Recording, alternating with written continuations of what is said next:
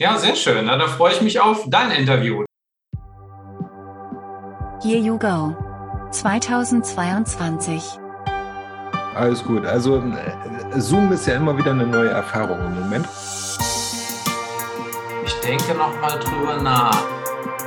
Genau darum geht es bei mir. Das ist auch gleichzeitig der Sinn des Lebens für mich. Das ist alles für mich. Folge 11. Der Sinnfinder. So, herzlich willkommen. Eine neue Ausgabe von Here You Go. Ich freue mich, den Michael Biedenbach zu begrüßen. Ein Gast, auf den ich mich durchaus schon vor zwei Wochen, äh, nein, nicht vor zwei Wochen, vor zwei Folgen mit Steffen sogar schon drauf gefreut habe. Äh, denn wenn man auf die Webseite von Michael Biedenbach schaut, steht dort, das ist der Sinnfinder. Und deswegen ist eine Frage einfach vorprogrammiert, nämlich was der Sinn des Lebens ist. Und dann schauen wir mal, was da am Ende rauskommt. Aber erstmal, hallo Michael, wer bist du, was machst du, was tust du und wieso bist du hier? Ja, vielen, vielen Dank für die Einladung, lieber Henry. Ja, ich bin 49 Jahre alt, bin verheiratet, komme aus dem schönen Bad Homburg vor der Höhe und ich bin mhm. als Karriere- und Sales Coach unterwegs. Also ich unterstütze Menschen, mental stärker im Vertrieb zu werden und auch eine neue Herausforderung für sie zu finden. Also Menschen, die lange in großen Konzernen und mittelständischen Unternehmen gearbeitet haben, die wieder frei zu machen für eine neue berufliche Herausforderung, das zu schärfen, letztlich ihr Profil zu schärfen und sie dann auch wieder an den Markt zu bringen. Das ist so mein Hauptjob, mit dem ich mein Geld verdiene. Und dann bin ich auch als Speaker unterwegs mit dem Claim Erfolg mit Herz, worüber ich auch ein ein Buch geschrieben habe, also wo es um den ganzheitlichen Erfolg mit Herz geht im Bereich Beziehungen, Körper, Geist, Dankbarkeit, Spiritualität, Finanzen, Berufung und der Bereich Emotionen. Das sind die acht Schlüssel zum Erfolg mit Herz. Das ist so ein, so ein Herzensthema, was sich so in den letzten Jahren bei mir entwickelt hat. Ja, und das ist so das Wichtigste, was es über mich zu erzählen gibt. Ich habe einen Speaker-Stammtisch gegründet, also alle Zuhörer, die gern Speaker werden wollen oder schon sind, können auch gerne einmal im Monat beim Speaker-Stammtisch online dabei sein, ist kostenlos. Also wird der Kontakt wird ja in den Show Notes gezeigt, können die sich gerne bei mir anmelden, können sich da vorstellen und da gibt es regelmäßig zehn Minuten Impulse. Also ich habe ein sehr interessantes Leben. Ich nenne mich Spaßmillionär, weil ich habe so viel Spaß an der Arbeit, wie das wahrscheinlich kaum jemand hat.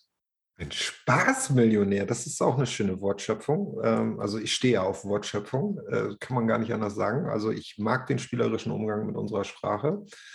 Ähm, boah, jetzt hast du aber eben äh, wirklich mal eben ganz kurz so pff, eine ganze Vita runtergeballert. Das volle Programm. ähm, eine Frage hast du nicht beantwortet. Wieso bist du hier? Du hast äh, einen kleinen Querverweis gegeben, der es mir relativ einfach macht. Du hast gesagt, du hast ein Buch geschrieben. Ähm, Herz mit Erfolg? Oder wie war der Titel genau? Ja, genau. Also ich habe es zufällig hier. Hilfe, ich kann nicht mehr abschalten. Die acht Schlüssel zum Erfolg mit Herz. So heißt ah, es. Jetzt, jetzt, wo ich das Cover sehe, erinnere ich, erinnere ich mich an ein kleines Fotoshooting in Frankfurt im März. Äh, ja. Äh, wo ich nämlich genau dieses Cover gesehen habe, weil das ist äh, der andere Grund, äh, wie wir beide eigentlich übereinander gestolpert sind, weil äh, wir beide haben uns durch die Arbeit am Atlas der Entscheider kennengelernt. Richtig. Wir haben ähm, uns bei dem Treffen in Frankfurt im März kennengelernt. Das scheint dann ja, also du machst, scheint ja mehr Bücher zu schreiben. Also äh, du hast jetzt so ganz selbstverständlich hier, guck, Herz, man, man merkt, dass da eine gewisse Routine drin ist. Wie schreibt man denn so viele Bücher? Ja, also das erste Buch, das war noch relativ anstrengend. Da habe ich zwei Jahre wirklich Energie reingesteckt und da ist mir auch die Corona-Zeit zu Pass gekommen, weil ich einfach mehrere Monate Zeit hatte. Es sind einfach ein paar Beratungen ausgefallen, sozusagen. Die wurden nach hinten geschoben und ich konnte dann zwei, drei Monate wirklich Gas geben bei dem Buch. Ja, der Atlas der Entscheider ist zu mir gekommen und jetzt bin ich in dem Mutmach-Buch noch drin von der Selma Sona Gerstenberg Jetzt heute hat mir gerade jemand das nächste Buchprojekt angeboten. Das ist ja beim Marathon auch so. Der erste ist ja immer der anstrengendste und die anderen Marathons, die läufst du dann easy. Also so ist es jetzt zumindest bei mir. Das erste war noch richtig Arbeit, aber die nächsten Buchprojekte, die kommen mit Leichtigkeit zu mir. Mhm. Wie war das selbstständig sein zu Corona-Zeiten? Also ich muss ganz offen und ehrlich sagen, dass ähm, Ja, ich mich durchaus sehr gefreut habe, sozialversicherungspflichtig tätig zu sein und äh, durch die Tätigkeit in der IT äh, mir also auch durchaus nicht ähm, Gedanken machen musste über Kurzarbeit, kann ich meine Rechnung bezahlen oder sonst irgendetwas. Ähm, wie, wie war denn das so? wenn ich jetzt mal so ganz offen fragen darf. Ja, ja, kannst du gerne. Also so wie viele Solo-Selbstständige war es bei mir auch so, dass der Umsatz erstmal eingebrochen ist, tatsächlich, dass von heute auf morgen die Klienten gesagt haben, ja, also Mentaltraining für Verkäufer total wichtig, aber momentan nicht und vor allen Dingen auch nicht in Präsenz. Karriereberatungen wurden auch erstmal nicht gekauft. Da hatte ich noch so ein paar Altberatungen, die ich dann abgeschlossen habe. Also das war schon ein halbes Jahr eine richtige Durststrecke und ich habe also auch die Hilfen von der Bundesregierung bekommen. Das heißt ja immer nur, die sind nicht angekommen. Bei mir sind die Hilfen angekommen und ich brauchte sie tatsächlich auch. Und äh, viele Kollegen haben sie auch bekommen. Also da muss ich wirklich mal ein Lob aussprechen an die Bundesregierung, dass sie da wirklich die Mittel freigesetzt haben und die wirklich auch schnell auf die Konten der Solo-Selbstständigen und auch der Unternehmer, die mehrere Angestellte haben, wirklich draufkamen auch. Und ja, dann war das Jahr 2020, war noch hart, 2021 wurde dann schon wieder viel, viel besser, Gott sei Dank.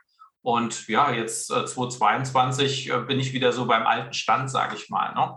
Aber es waren harte Zeiten. Also ich bin auch froh, dass meine Frau angestellt ist, dass wir nicht beide selbstständig sind. Also es war eine Durststrecke, aber es hatte auch Positives. Ich habe meine ganzen Beratungen auf Online jetzt umgestellt. Ich habe einen Online-Videokurs erstellt derzeit. Ich habe mein Buch fertiggestellt. Also auf der anderen Seite habe ich ja auch große Geschenke bekommen. Ich habe sehr viel Zeit mit meiner Familie verbracht, mit unserem Sohn, mit meiner Frau. Also es waren viele, viele tolle Dinge. Aber so rein finanziell war es schon ein Einschnitt gewesen. Hm, okay. Ähm, fallen mir spontan zwei Fragen zu ein. Ähm, wie ist das? Hat man da Angst? Um das jetzt mal so ganz blöd zu fragen. Ähm, ja, am Anfang das, schon. Das eine, was du jetzt so gerade so beschrieben hast, ist ja so dieses ganze organisatorische und ja, ja das Happy End. Aber ja. ähm, es ist ja eben halt schon so, dass man ja auch eine ganze Zeit in dieser in dieser schwebenden Position war, wo äh, ich sag mal ja auch so andere Leute losgerannt sind und sich äh, Klopapier bis nach Metten gekauft haben. Stimmt. Ähm, und ähm, ja, dann auch so bei einigen, die ich in meinem Umfeld habe, ähm, ja auch so diese Existenzangst durchgegriffen ist. Wie ist das? Hast du das auch so als Selbstständiger gespürt? Also da muss ich sagen, da habe ich schon eine Vorprägung. Ich habe ja mit 16 Jahren meinen Vater verloren und Damals war meine Mutter 37, war Witwe mit drei Kindern mit verschuldetem Haus. Und ich habe schon mit frühen Jahren eine Krise gemeistert, die wirklich ziemlich heftig ist, also zu, zusammen mit meiner Familie. Und da muss ich ganz ehrlich sagen, wo die Corona-Krise war, habe ich auch mal ganz kurz gezuckt und habe gedacht, oh, das ist jetzt auch mal eine Herausforderung, das könnte schwierig werden, aber ich habe nie gedacht, dass ich das nicht meistern kann, weil ich schon einmal in meinem Leben eine richtige Krise gemeistert habe. Und deswegen alles, was jetzt noch kommt, es sind keine Banalitäten, es ist schon hart. Viele haben auch ihre Existenz in der Zeit verloren. Aber ich habe wirklich ganz kurz mal gezweifelt am Anfang und dann habe ich Lösungen gesucht. Also es war nicht viel Zeit für Angst bei mir. Das, so bin ich nicht. Ich bin da im Vertrauen, dass ich da eine Lösung finde. Das überwiegt ganz, ganz schnell bei mir. Okay. Und äh, etwas anderes, weil ich das auch aus meinem persönlichen Umfeld mal mitbekommen habe in der Zeit, wo ähm, der Mann wirklich arbeitslos geworden ist. Ähm, und ähm, ja, die Familie vom Einkommen der Frau ähm, leben mussten.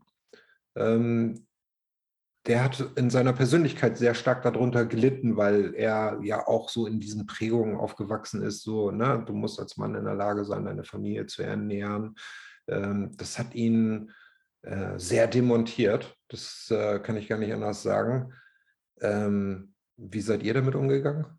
Also da bin ich auch entspannt. Also mein Leben ist nicht nur auf einer Säule aufgebaut, sondern eher auf diesen acht Schlüsseln, die ich ja auch im Buch habe. Das heißt, wenn bei mir eine Säule mal wegfällt, irgendwie Finanzen oder Berufung geht ein bisschen runter, habe ich trotzdem noch sechs andere Säulen, die mich einfach halten, wo ich Familie habe, wo ich Freunde habe, wo ich Geschäftspartner habe, wo ich mich drauf verlassen kann, wo ich mit meinem Körper zufrieden bin, wo ich mein Jogging habe und ja, einfach viele, viele Dinge, die mir Kraft geben. Und deswegen ist es bei mir gar nicht so schlimm, wenn in einem Bereich es mal 20, 30 Prozent runtergeht. Also das Leben ist trotzdem bei mir stabil. Hm. Wie oft kriegst du die Frage gestellt, was der Sinn des Lebens ist? Die habe ich schon sehr oft gestellt bekommen, natürlich, weil ich mich mit dem Thema beschäftige. Hm, aber da gibt es auch keine allgemeingültige Antwort. Also ich habe zum Beispiel eine Antwort, ähm, der Sinn des Lebens ist, das Leben zu genießen. Das habe ich mal in einem Wellness-Hotel gelesen. Das fand ich irgendwie schön, sich nicht so viele negative Gedanken machen, sondern einfach Spaß haben am Leben und den Tag genießen. Und das Zweite, was Goethe gesagt hat, der Sinn des Lebens ist das Leben selbst. Also das, was gerade passiert, ist immer der Sinn des Lebens. Und da sind die Krisen auch mit drin. In den Krisen wachsen wir ja meistens auch. Und ja, deswegen ist das gar nichts Spektakuläres für mich. Das definiert auch jeder für sich. Es gibt keinen Sinn des Lebens, der für jeden passt. Ich habe dir die Frage ja eben im Interview auch geführt äh, und bei dir ist es eine ganz andere Antwort geworden. Und deswegen ist es auch für jeden gleich. Also jeder hat für sich eine eigene Definition und die kannst du nicht vergleichen mit dem anderen. Mhm. Jetzt hast du gerade von einem Interview gesprochen, was wir beide gerade geführt haben, was genau andersrum ist. Jetzt wollen wir natürlich auch meine Hörer einmal ganz kurz einweihen. Was ist da gelaufen? Was haben wir gemacht? Genau, wir haben ein Erfolg mit Herz-Interview geführt und da habe ich dich durch so einen Fragenkatalog durchgeleitet und du hast mir Fragen zu Erfolgsgeheimnissen, zu Motivation, zum Sinn des Lebens, zu höheren Kräften beantwortet und das können die Hörer dann auch entsprechend bei YouTube und Co. sich anschauen und anhören. Ja, deswegen auch an dieser Stelle einmal ganz kurz der Verweis natürlich auch da wieder in die Show Notes. Ähm, aber mit dem Sinn des Lebens, da möchte ich einmal darauf zurückzukommen, weil äh, du hast das jetzt schon sehr schön beschrieben, ähm, ja, was es darstellt und dass es bei jedem so ein bisschen auch was anderes ist. Für dich selber gesprochen, was gibt dir denn den Sinn oder was füttert den Sinn in deinem Leben? Womit, womit, womit nährst du das, ähm, dass ähm, das einfach auch da ist? Also mich treibt an und es gibt mir auch den Sinn, wenn ich Menschen im Wachstum unterstützen kann. Weil ich habe es ja vorhin schon mal angedeutet, dass ich eine starke Lebenskrise hinter mir hatte, wo ich äh, kurzzeitig tatsächlich den Sinn des Lebens verloren hatte. Und ich habe mich dann der Persönlichkeitsentwicklung zugewendet und habe dann gemerkt, wow, ich kann den Sinn des Lebens in mir finden. Ich kann das Glück in mir finden. Ich kann mein bester Freund sein. Das ist unabhängig von den Dingen im Außen. Bei den meisten Menschen ist es so, wenn es gut läuft, sind sie gut drauf. Wenn es schlecht läuft, sind sie schlecht drauf. Und bei mir ist es so, es ist fast egal, was im Außen passiert. Ich bin glücklich und das hat nichts mit der Welt im Außen zu tun. Natürlich habe ich auch gern Erfolg, wie andere Menschen auch, aber es ist nicht das Entscheidende. Also ich stehe wirklich morgens auf, freue mich auf das Leben, auf den Tag. Ich bin auch neugierig, genau wie du, eine weitere Parallele zwischen uns beiden. Und ja, diese, diese Welt im Außen, dieses Spiel, dieses materielle Ding sich zu kaufen, dann verlierst du sie vielleicht wieder oder so. Du verdienst mal viel, da verdienst du mal wenig. Das ist alles wichtig, aber das ist für mich nicht mehr entscheidend. Und wenn ich Menschen das nahebringen kann, dass sie alles in sich selber tragen und dass sie das Glück in sich versteckt haben und sie es aber, wie die meisten und wie ich es auch lange gemacht habe, im Außen suchen, das macht mich glücklich und das gibt mir persönlich Sinn in meiner Arbeit. Ähm, jetzt gibt es ja bestimmte Menschen, die äh, ja, die sind nicht so spirituell aufgeladen wie du. Die sagen, okay, das klingt jetzt hier alles so ein bisschen nach äh, Globulis, esoterisches Nacktöpfer mit kalten Teerklumpen und Kla äh, Klangschalen.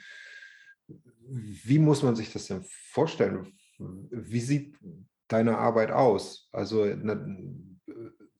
ist das so? Äh, also läuft man dann jetzt mit dir barfuß übers Gras, klingelt an einer Klangschale? Auch barfuß übers Gras laufe ich auch jeden Tag. Das finde ich sehr schön. Das erdet mich unheimlich. Aber es ist erstmal so, dass wir uns erstmal die Glaubenssätze bei meinen Klienten anschauen. Ne? Welche Glaubenssätze hast du, die sozusagen das Glück in dir nicht sichtbar machen? Ne? Was sich zum Thema Erfolg zum Beispiel, ich habe Erfolg nicht verdient oder ähm, Erfolg ist nur was für die anderen oder zum Thema Geld, Geld verdirbt den Charakter oder ich bin nicht gut genug oder ich bin es nicht wert, geliebt zu werden. Das sind so ganz starke Glaubenssätze, die viele von uns auf der Festplatte haben, aus der Kindheit hm, oder auch später. Wir haben ja mit sechs Jahren schon 80 Prozent unserer Glaubenssätze auf der Festplatte. Und damit fange ich meistens an. Ich schaue mir an, welche begrenzenden Glaubenssätze sind auf der Festplatte, mache ihnen die bewusst und durch das Bewusstsein lösen sie sich schon zu 80 Prozent aus, äh, auf. Also du musst gar nicht so viel positive Affirmationen danach sprechen, sondern einfach, oh, das hätte ich nicht gedacht, dass ich diesen Glaubenssatz habe. Also das ist der erste Teil der Arbeit. Und dann schaue ich mir das System an, das Familiensystem. weil vieles ist auch verstrickt irgendwo innerhalb der Familie, wo so Wiederholungsschleifen in Familien passieren. Na, schon mhm. ähm, in der Großelterngeneration zum Beispiel gibt es schwarze Schafe in Familien und die schwarzen Schafe wollen aufgenommen werden in die Familie. Und wenn das eine Familie nicht schafft, sondern das schwarze Schaf an die Seite schiebt, dann wird wieder ein Kind geboren, was wieder diese Charaktereigenschaften des schwarzen Schafs hat. Und es soll wieder geschafft werden, das in die Familie zu integrieren. Oder es gibt zum Beispiel Wiederholungsschleifen auch mit äh, Verlust von Geld, auch und so, was über Jahrzehnte immer wieder in Familien auftaucht. Und das schaue ich mir an. Das ist dann so eine systemische Sichtweise. Und mit mhm. diesen beiden Arbeiten kannst du schon mal sehr viel bewirken bei Menschen. Also Glaubenssätze und das System anschauen und dann ist natürlich jeder individuell und dann, dann gucke ich, was es jetzt noch braucht. Ist man da sowas wie ein Psychologe? Ja, es hat schon therapeutische Ansätze, aber ich wühle gar nicht so viel in dem Alten rum, sondern ich mache mehr so die positive Psychologie. Wir, das, was war, war, aber wie können wir dann gucken, dass wir mit dem, was wir jetzt haben, was Schönes bauen können? Hm, okay. Ah, schön. Ähm, Steffen hat mir eine Frage mitgegeben, weil äh, dass man dich nach dem Sinn des Lebens fragt, äh, bietet sich halt schlicht und ergreifend an. Deswegen auch der Link zu deiner Seite selbstverständlich auch in den Show Notes, äh, wo du eben halt schlicht und ergreifend auch damit wirbst, dass du der Sinnfinder bist. Steffen hat mir aber die Fragestellung mitgegeben, wo der Unterschied für dich ist zwischen Sinn finden und Ursache erforschen zwischen Sinn finden und Ursache erforschen. Ursache für was? Ich kann mit Steffen gerade nicht reden. Okay. Wir nehmen, wir, nehmen, wir, nehmen, wir nehmen einfach mal die Frage so, wie wir sie verstehen. Und ähm, wenn du, ähm, ja, ich sag mal, Interpretationsspielraum hast, reflektiere doch sonst einfach, wie du diese Frage mhm. verstehst, weil mhm. ähm, er hat einfach so diese, diese Frage so mitgegeben. Also ich glaube, dass ganz viel bei ihm aus seiner Sicht, was damit zu tun hat, auch das, was du ja beschreibst, den Sinn finden und auf die Wurzeln zu schauen. Du schaust ja auch auf familiäre Wurzeln zum Beispiel. Ja. ja. Ähm, ist ja im Endeffekt, wenn ich mir die Frage so anschaue, ja auch ein ähnlicher Ansatz. Ne? Äh, somit ist die Frage, was ist der Unterschied dazwischen? Und inwieweit ist das vielleicht verknüpft? Das würde ich gerne hinterherlegen. Die Ursachenforschung ist ja mehr so die Problemebene. Die gehört natürlich auch dazu. Der Sinn ist mehr so was Übergeordnetes. Das hat mit der Problemebene für mich gar nicht so viel zu tun, aber trotzdem braucht es beides. Also das eine ist diese Wurzelarbeit und das andere ist aber dann so das, das Übergeordnete, wie bei mir zum Beispiel, dass ich Menschen dabei unterstütze, dass sie das Glück in sich finden. Ja, das ist ja erstmal nicht die Problemebene, das ist mehr so ein, so ein übergeordneter Motivator. Und aber auf dem Weg dahin tun sich natürlich Probleme auf, die dann wieder gelöst werden müssen. Also im Endeffekt gehört beides zusammen. Das ist kein Widerspruch, sondern es gehört zusammen. Okay. Aber es sind eben halt nur die Unterschiede, dass das eine nach vorne ausgerichtet ist und das andere quasi in die Vergangenheit ausgerichtet genau. ist. Genau, genau. Okay. Wenn du drei Internetseiten empfehlen müsstest, welche wären es? Einmal die von Eckhart Tolle. Das ist wirklich so mein hauptspiritueller Lehrer. Okay, da wirst du mir dann den Link aber gleich nochmal zuschicken müssen. Den schicke ich dir genau. Der hat auch ein sehr, sehr gutes Buch geschrieben. Das heißt jetzt, die Kraft der Gegenwart. Und es ist tatsächlich so, ja, meine Bibel, sage ich mal, die ich schon ganz oft selber gelesen habe. Und das ist ein Bewusstseinsbuch, was dich da abholt, wo du gerade bist und wenn du es fünf Jahre später liest, liest du quasi ein anderes Buch. Also Eckart Tolle ist auf jeden Fall sehr, sehr wichtig. Wen empfehle ich noch? Es sind drei Internetseiten. Wenn du sagst, die Seite der Tagesschau ist ganz wichtig und toll, findest du empfehlenswert. Mhm. Äh, mhm. Ist auch das akzeptabel, ne? Also absolut, absolut. Ich denke nochmal drüber nach. Welche Internetseite ist da nochmal wichtig? Gut, wir haben dann schon mal eine. Wir können ja da gleich nochmal drauf zurückkommen. Ich lasse es mal im Hinterkopf laufen, genau. Also fällt mir jetzt so spontan nicht an. Der Heiko Starnke, der hatte beim letzten, äh, der in der Folge davor da war, der musste auch einen Moment brauchen. Ich hatte ja den Heiko Starnke und die Johanna Dahm zusammen da. Äh, gut, ja. Johanna ist natürlich gleich straight. Ich habe was. Ja, gleich 20 äh, Seiten wahrscheinlich auf dem Schirm. Ja, so nicht ganz, aber äh, ja. Äh, und Heiko brauchte auch einen Moment, also von daher alles gut. Ähm, aber das ist eigentlich eine schicke Brücke wie kam es, dass du beim Atlas der Entscheider mitgemacht hast? Ja, das ist über das Netzwerk passiert tatsächlich. Äh, der Christian Holzhausen hat das damals gepostet, dass bei der Nacht der Entscheidung dabei ist. Und da ich ja als Speaker unterwegs bin, habe ich gedacht, ach, das ist ja eine Bühne, da bewirbst du dich mal. Und dann habe ich es tatsächlich geschafft, da in den engeren Kreis mit reinzukommen, habe dann zweimal dort gesprochen und auf einmal hieß es, dass dieses Buchprojekt startet. Und dann hat Johanna gefragt, ob ich dabei bin und da habe ich gesagt, klar, mhm. da bin ich dabei. Es ging relativ einfach, also einfach durch einen Netzwerkkontakt bin ich da reingekommen. Wir hatten in der Folge darüber gesprochen, wie lange wir gebraucht haben, so äh, beziehungsweise äh, Heiko wollte gerne wissen, wie lange ich gebraucht habe, meinen Teil zu schreiben. So, du hast ja dort gesprochen und hast ja diese Mitschrift schon bekommen, ne? Ja. Das heißt, ähm, wie lange hast du dann wirklich noch real diesen Text nochmal nachbearbeitet, sodass der buchtauglich ist? Also ich hatte zwei schon als Mitschriften sozusagen, weil ich zweimal gesprochen habe. Bei der ersten habe ich noch nicht gesprochen. Da habe ich dann einen Text noch geschrieben. Ich wollte dann gerne den dritten Text auch noch mit reinnehmen. Und da habe ich ja vielleicht noch mal eine Stunde, anderthalb. Ich würde mal sagen, mit allem vielleicht drei Stunden oder so habe ich investiert. Weil das ist eben halt auch etwas, ne? dass ähm, man einfach auch mal so, oh, ein Buch, das große, lange hast du für dein, das Buch, was du jetzt gerade hast? Ähm, Zwei Jahre habe ich daran geschrieben. Wie lange? Also wirklich äh, geschrieben und dann Verlagssuche und dann mit dem Verlag absprechen. Also wirklich von, von der ersten Idee, bis es dann fertig war, waren es zwei Jahre. Also geschrieben vielleicht anderthalb. Okay. Aber das ist dann ja doch schon eher etwas, wo man sich deutlich mehr Zeit mitgelassen hat. Also absolut, nicht so dieses, absolut. was man in sechs Wochen unterschreibt. Ja, klar, das sind ja auch 230 Seiten und die habe ich ja auch alle selber geschrieben irgendwo. Das merkst du dann einfach, das kostet dann ein bisschen mehr Zeit. Beim zweiten Buch geht es mit Sicherheit schneller. Okay. Achso, das ist dein erstes Buch quasi. Das ist mein erstes Buch. Ja. Hm, okay. Ich hatte ja. das, ähm, ich weiß gar nicht warum, ich hatte in Frankfurt das irgendwie im Hinterkopf gehabt, dass äh, du schon mal eins gemacht hattest, aber äh, gut, da war ich dann wahrscheinlich auch einfach von den Eindrücken einfach erschlagen, weil äh, man muss ja auch dazu sagen, dass dieses Treffen in Frankfurt, das war ja schon speziell und ich glaube wirklich für jeden. Ne? Also ich, ich weiß nicht, hattest du vorher schon mal so in dieser Runde mit denen zusammengesessen? Nee, oder? Das war für mich auch neu und das fand ich also auch sehr, sehr inspirierend. Gleich und gleich gesellt sich gern. Ne? Die Entscheider, das ist schon eine tolle Community. Ist ja quasi eine Familie jetzt schon geworden. Ne? Ja, ja. Ja, und vor allen Dingen äh, wirklich, also auch gerade bei diesem Treffen äh, im März, ja auch so extrem unterschiedlich. Ne? Also ähm, da hast du jemanden wie den Manuel und dann hast du die Kati. Ja, das ist so, also alleine ja. da finde ich das so schon so, so, so, auch, auch von den Wesenstypen her einfach so total unterschiedlich. Ja.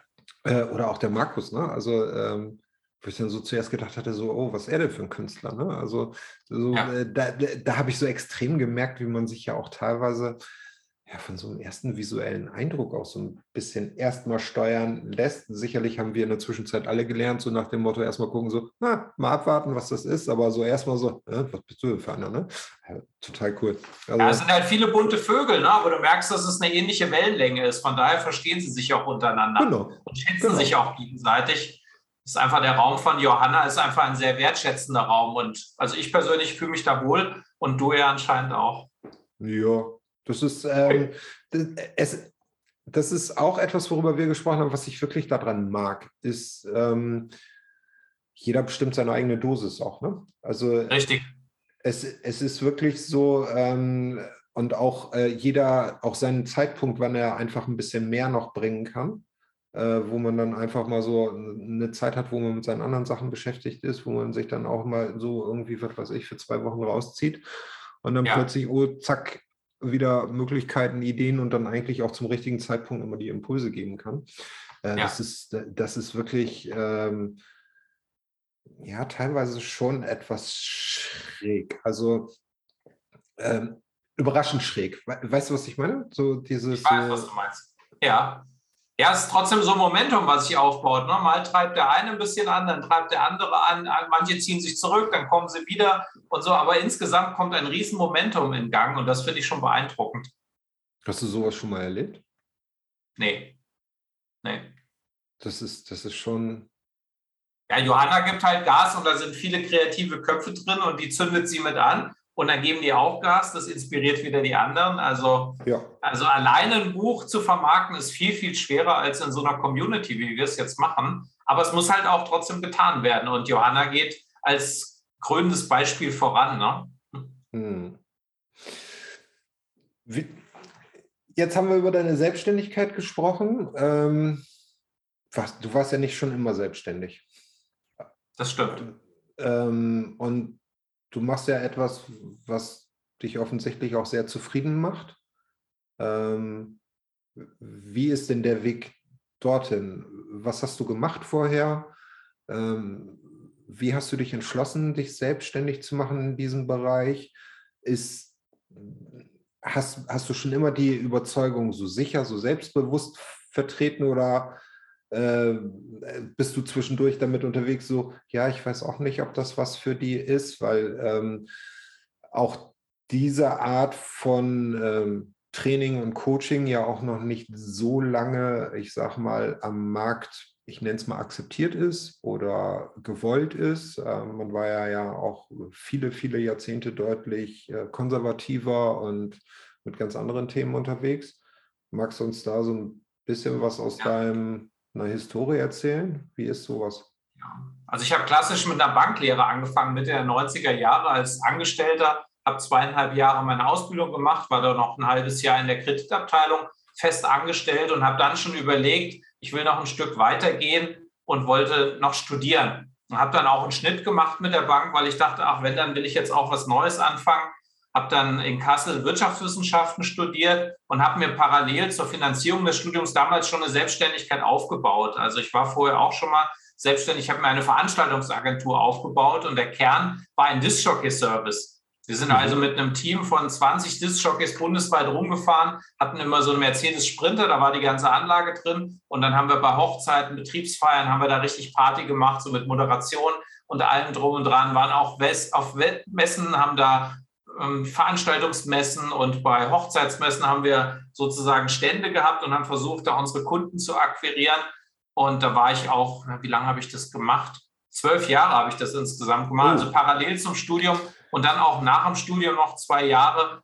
Habe aber dann gemerkt, die Einkommensmöglichkeiten waren nicht so, wie ich mir das so erwünscht habe durch das Studium. Und unser Sohn wurde dann auch geboren 2004 und da habe ich gemerkt, ich bin einfach viel unterwegs ich bin so ein Vagabund, ich bin irgendwie donnerstags in München, freitags in Hamburg und samstags äh, wieder in Berlin, war immer on the road sozusagen und ach, ich wollte meinen Sohn aufwachsen sehen und da habe ich mir dann äh, wieder ein Angestelltenverhältnis gesucht, habe also über 50 Bewerbungen geschrieben und wenn du mal selbstständig warst, ist es schwierig, am Angestelltenmarkt wieder was zu finden, weil viele sortieren dich dann entsprechend aus. Aber ich konnte bei einem Personalberater dann landen. Also Personalberater sind wie Immobilienmakler, nur dass sie halt äh, Jobs makeln. Ne? Wenn du jetzt zum Beispiel einen kaufmännischen Leiter in eurer Firma suchst, dann kann es sein, dass der Personalberater dir den passenden Kandidaten bringt und du zahlst dafür eine Provision, eine Vermittlungsprovision. Das habe ich gemacht, sieben Jahre lang als Angestellter.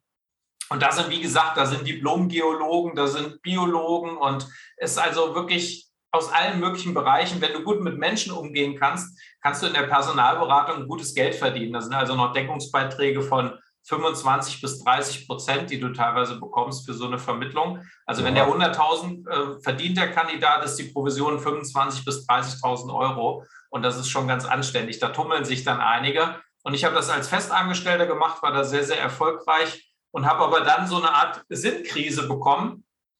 Nach sechs, sieben Jahren habe ich auf einmal gemerkt, der Job, der war irgendwo zu Ende. Es war wie so ein innerer Ruf, der gesagt hat, Michael, du musst noch mal was anderes machen. Also das hat mich nicht mehr erfüllt. Wenn ich Lebensläufe gesehen habe, habe ich wirklich ja so richtig eine Anspannung in mir gespürt. Es hat mich plötzlich Kraft gekostet, was vorher so viel Spaß gemacht hat. Und dann habe ich diesem Weg des Herzens zugestimmt und habe gesagt, okay, ich war damals 39 Jahre alt und habe gesagt, wenn ich jetzt, wann dann? Und hatte parallel auch zur Angestellten zum Angestelltenverhältnis eine Coaching-Ausbildung gemacht und habe gesagt, komm her, du bist jetzt 39. Damals gab es noch diesen Existenzgründungszuschuss als Mussleistung. Also wenn du den beantragst, hast du ihn auch bekommen, ganz sicher. Und das mhm. haben die dann damals äh, geändert. Und dann habe ich gesagt, komm, ich ziehe das jetzt durch. ich hole mir diesen Existenzgründungszuschuss und mache mich wieder selbstständig nach einigen Jahren. Ja, und bin jetzt schon wieder zehn Jahre selbstständig als Karriere- und Sales Coach und mittlerweile auch als Speaker und Autor unterwegs. Und das war so meine Reise jetzt so in Kurzform. Okay. Aber auch schon eine Menge gesehen und erlebt. Ne? Also, das stimmt. Ähm, also wir haben ja auch, da kommst du ja in der IT gar nicht mehr drum rum, ohne diese Headhunter läuft ja gar nichts mehr. Ähm, ja. Kommt man sich da zwischendurch einfach auch vor wie so ein Menschenhändler?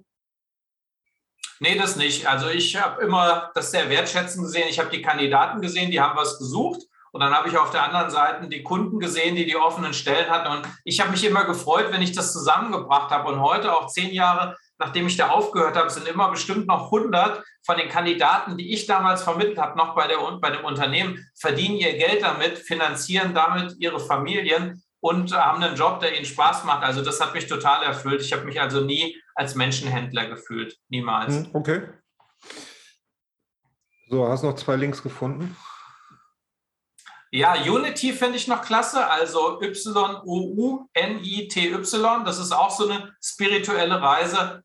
Und ähm, dann finde ich den Kicker einfach richtig gut. Also ich gucke jeden Tag auf der Seite von kicker.de und gucke, was es da Neues äh, gibt, welche Transfers gibt es, was passiert im Fußball. Du kannst dich also super auch im Smalltalk über Fußball mit Menschen unterhalten, vor allem natürlich mit Männern, aber auch mit Frauen. Also der Kicker ist mein dritter Tipp. Bist du ein richtiger Fußballfan? Ja, ich bin so über meinen Sohn da reingekommen, ehrlich gesagt. Der ist total Fußball begeistert und ja, das ist so eine Verbindung zwischen uns und ja, ich möchte einfach auch wissen, was in seinem Leben so wichtig ist. Und da habe ich mich da so eingearbeitet und das macht mir auch Spaß. Also bin ja schon seit, seit meinem achten Lebensjahr HSV-Fan. Das war natürlich die letzten fünf Jahre nicht ganz so einfach. Er ist Bayern-Fan und interessanterweise ist er jetzt durch einen Freund auch zum HSV gekommen. Und äh, er hat das ja schon immer mitgekriegt bei mir. Und ja, jetzt haben wir eine Verbindung. Also er fährt jetzt auch zum Relegationsspiel nach Hamburg mit dem Freund. Er war beim DFB-Pokal dabei, beim Viertelfinale und hat da jetzt auch so Feuer gefangen, irgendwo, was meinen Verein angeht. Und ich habe natürlich immer die Bayern auch verfolgt irgendwie. Ich finde es immer wichtig, mit seinen Kindern so, ja, eine gleiche Wellenlänge zu haben. Du bist ja auch Vater, weiß ich. Und es ist einfach schön, sich zu interessieren, auch für die Musik, die er hört und für das Hobby, was er hat, auch und so. Und dann ja, bin ich so dazugekommen über meinen Sohn. Dir ist aber schon klar, dass ich aus Bremen komme, ne? Oh, ja gut, ihr seid ja schon aufgestiegen, oder? Aber stell dir mal vor, jetzt äh, Schalke, Bremen und Hamburg würden in einem Jahr wieder aufsteigen. Das wäre doch nicht verkehrt, oder?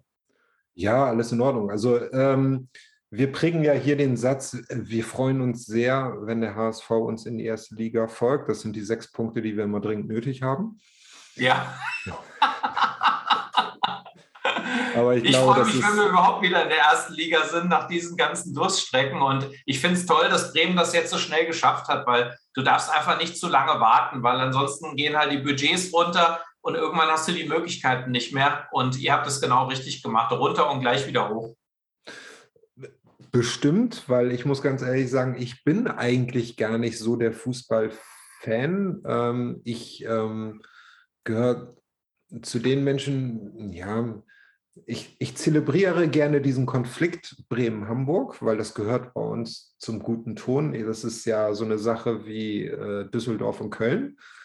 Äh, ja, und wahrscheinlich wie, viel, wie, wie, wahrscheinlich viele andere Städte, die äh, oder Regionen, die dicht beieinander hängen, weil sonst würde es ja nie diese Duelle geben, die auf eine Region bezogen sind. Und ähm, ich sage mal so, die, diesen, diesen, diesen Bremen-Hamburg-Konflikt, das äh, gehört halt einfach äh, ja, zum guten Ton dazu. Also äh, meistens ist es ja so, dass wir es eigentlich auch eigentlich gar nicht so böse meinen, sondern es gehört halt einfach wirklich zum guten Ton dazu, das so ein bisschen zu zelebrieren. Ja. Zum anderen ist es aber eben halt auch so, ähm, also ich kann mich mit unserer Stadt einfach freuen. Ne? Also ähm, ja. Äh, wo, ich, wo ich einfach sage, ja, ich freue mich wirklich für die, die äh, so fußballbegeistert sind, dass sie das so erleben dürfen. Ähm, ich kann mich auch wirklich mitfreuen, ähm, auch am Rand an solchen Sachen äh, teilnehmen. aber danach hört dann auch für mich äh, die Begeisterung zu dem Sport wirklich auf. Das, das ist so, mm, ich, ich, wie gesagt, ich gönne jedem, der daran seine Freude hat. Ähm, ansonsten, wenn es dann an die Nationalmannschaft geht, läuft das eigentlich eher so unter gesellschaftlicher Verpflichtung oder wie sagt man das dann so? Ja, ne? ja, also, ja, ja. Du, du, musst es, du musst es gesehen haben, um nicht ausgegrenzt zu werden. Richtig. Ähm, also von daher alles gut. Du hast auch Aber eine Tochter, glaube ich, Henry, oder? Ja, genau. Ja, ja. Das, ähm, und die scheint jetzt nicht so ein äh, Turbo-Fußball-Fan zu sein. Äh, nee, also wir sind jetzt gerade an dem Punkt, dass so äh, Sing meinen Song und so etwas gerade Ja, ganz, äh, das finde ich aber zum Beispiel auch gut. Also, das ist so eine Sendung, wo so Seele auch dabei ist. Ich mag die Sendung auch. ja, ähm, Fällt dir ein bisschen schwer, höre ich gerade so raus. Ja.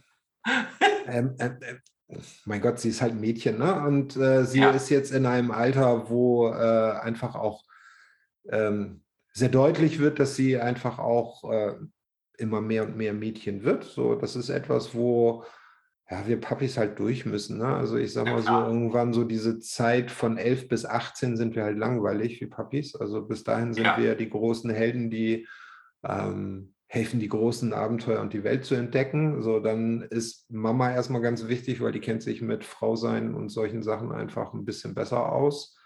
Äh, und mit dieser emotionalen Achterbahn, die da einhergeht. Ja, dann ähm, ab 18 ne, muss Papa halt wieder dann auch die Welt retten. Das ist ja meistens dann Richtig. so. Und dann sind wir auch gerne da. Also da ähm, alles gut. Äh, ich komme damit schön. klar. Ich ähm, bestimmt. Und solange, und solange sie mir ihren ersten Freund nicht vorstellt, weil auch das würde ich ja wirklich zelebrieren. Also ich, äh, Das wird auch irgendwann kommen. aber, ich glaube, jeder, äh, also vor allem, ich habe ja auch wirklich nur eine Tochter, ne? Ähm, so Ja. und ähm, wenn, wenn- also ich glaube, jeder Vater, der eine Tochter hat, der kennt das und kann das dann also entweder mit so einem ja, gesund, gesunden Dosis äh, Eigenhumor und Ironie der Sache einfach auch begegnen. Ne? Und ähm, einfach, einfach auch so an sich selber feststellen, so Hurra-Klischee. Ne? Also das ist so, äh, wo, wo du dann wirklich so selber merkst, so, yay. Also das ist so, ja, danke fürs Klischee. So, das muss ich so sagen. Da ist was Wahres dran, ja. Mhm. Famous Last Words. Ähm, was ist dir wichtig, ähm, anderen Menschen mitzugeben, was ähm, ja in die Richtung geht, Sichtweisen, Perspektiven? Weil das ist ja so das Kernstück meines Podcasts, dass man ähm, neue Sichtweisen, neue Perspektiven einnimmt. Wie nimmt man so etwas ein? Was ist deine Botschaft für meine Zuhörer? Dass das Glück schon in dir selbst drin ist, sodass du es einfach in dir hast und dass du es nicht suchen musst, sondern dass es immer in dir angelegt ist und dass du ein besonderes, einzigartiges Wesen bist und nicht im Außen versuchen musst, erfolgreich zu werden, sondern der wahre Erfolg ist schon längst in dir drin. Und ich, ich wünsche dir, dass du den möglichst schnell auch in dir finden kannst, weil dadurch bist du glücklich und die meisten Menschen, die ich kenne, möchten glücklich werden im Leben. Kennst du Menschen, die nicht glücklich werden möchten? Hast du solche Menschen Eben nicht. Menschen, die nicht glücklich werden wollen, hm, das ist eine gute Frage.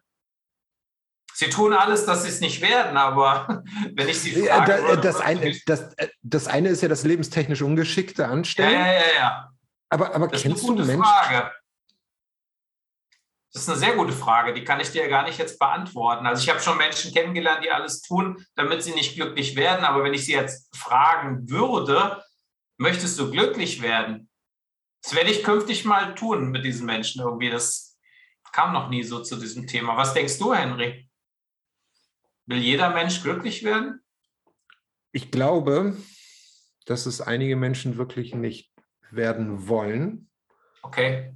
weil sie glücklich werden oder eine innere Befriedigung darin äh, empfinden, ähm, dieses, diese, diese, diese Aufmerksamkeit des Bedauerns ja. äh, zu bekommen. Also ähm, ein guter Freund von mir hat mir das mal versucht, äh, so zu erklären, dass es Menschen gibt, die in ihrem Drama einfach bleiben. Die wollen, die, die rufen die ganze Zeit nach Hilfe, die wollen aber gar nicht, dass man ihnen hilft, weil Ja, ähm, es schlicht und ergreifend auch bedeuten würde, dass sie diese Aufmerksamkeit nicht mehr bekommen.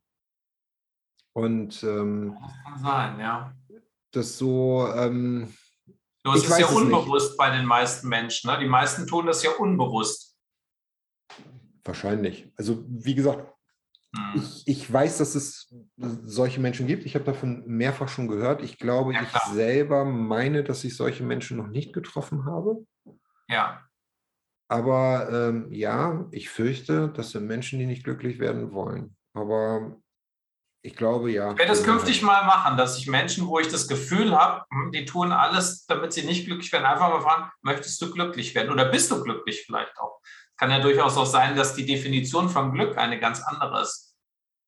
Hm. Was ist denn deine Definition von Glück? Wenn wir dann mal so kurz vorm Ende danach noch einmal fragen dürfen. Was ist Glück? Das ist für mich dieser innere Reichtum, der unabhängig von den Dingen im Außen ist. Das ist für mich Glück. Okay. Das ist auch gleichzeitig der Sinn des Lebens für mich. Das ist alles für mich. Das ist auch Liebe für mich. Dieser innere Reichtum. Okay. Michael, ich danke dir.